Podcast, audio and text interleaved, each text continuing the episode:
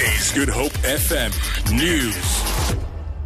Die Metaalwerkersvakbond noem sy het ooreenkoms met die motor- en brandstof kleinhandelbedryf onderteken en daarmee 'n moontlike staking afgeweer wat oor die Kersvakansie 'n groot uitwerking op motoriste en bestuurders kon hê. Die ooreenkoms wat vir 3 jaar geldig is, behels 'n loonverhoging van tussen 17% wat hoër is as die huidige inflasiekoers van 6,1%. Die verhoging geld vir petroljoggies, kassiere en werknemers van maatskappye wat motoronderdele verkoop en versprei. Agri SA beplan wydlopende raadpleging en navorsing in die landbousektor oor die voorgestelde nasionale minimumloon van R3500 per maand. Die voorsitter van die organisasie se arbeidsbeleidskomitee, Neil Hamman, sê die arbeidsmag in die sektor is van uiterste belang en hoewel dit 'n koste-aandrywer is, is 'n tevrede werksmag nodig vir optimale produksie. Haman sê die fyn balans tussen arbeidskoste en volhoubare boerderypraktyke kan egter nie in die gedrang kom wat tot onbedoelde gevolge soos werkverliese en meganiese mekanisasie sal lei nie. Die ANC en sy veterane het ooreengekom om binnekort alle uitstaande kwessies tussen hulle tydens 'n opvolgvergadering uit te klaar.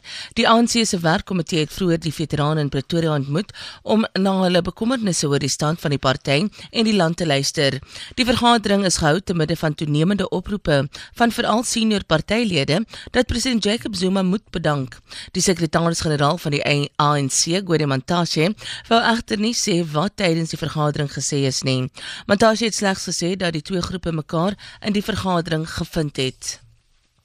Direkteur van Universiteit van Stellenbosch, Wim de Villiers, het 'n eredoktorsgraad in wetenskap van die Universiteit van Coventry in Brittanje ontvang. Die graad is aan hom toegekend uit erkenning vir sy akademiese leierskap en navorsing in die mediese wetenskap.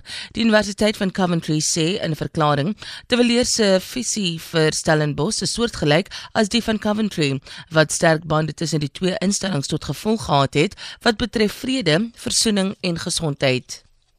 12 twee-dekker vliegtye wat aan 'n klassieke lugvaarttydren na Kaapstad deelneem, het in die Sudanese hoofstad Khartoum aangekom. Die vliegtye wat uit die 1920s dateer, het op 12 November van die Griekse eiland Kreta af vertrek op 'n 13000 km lange reis na Kaapstad.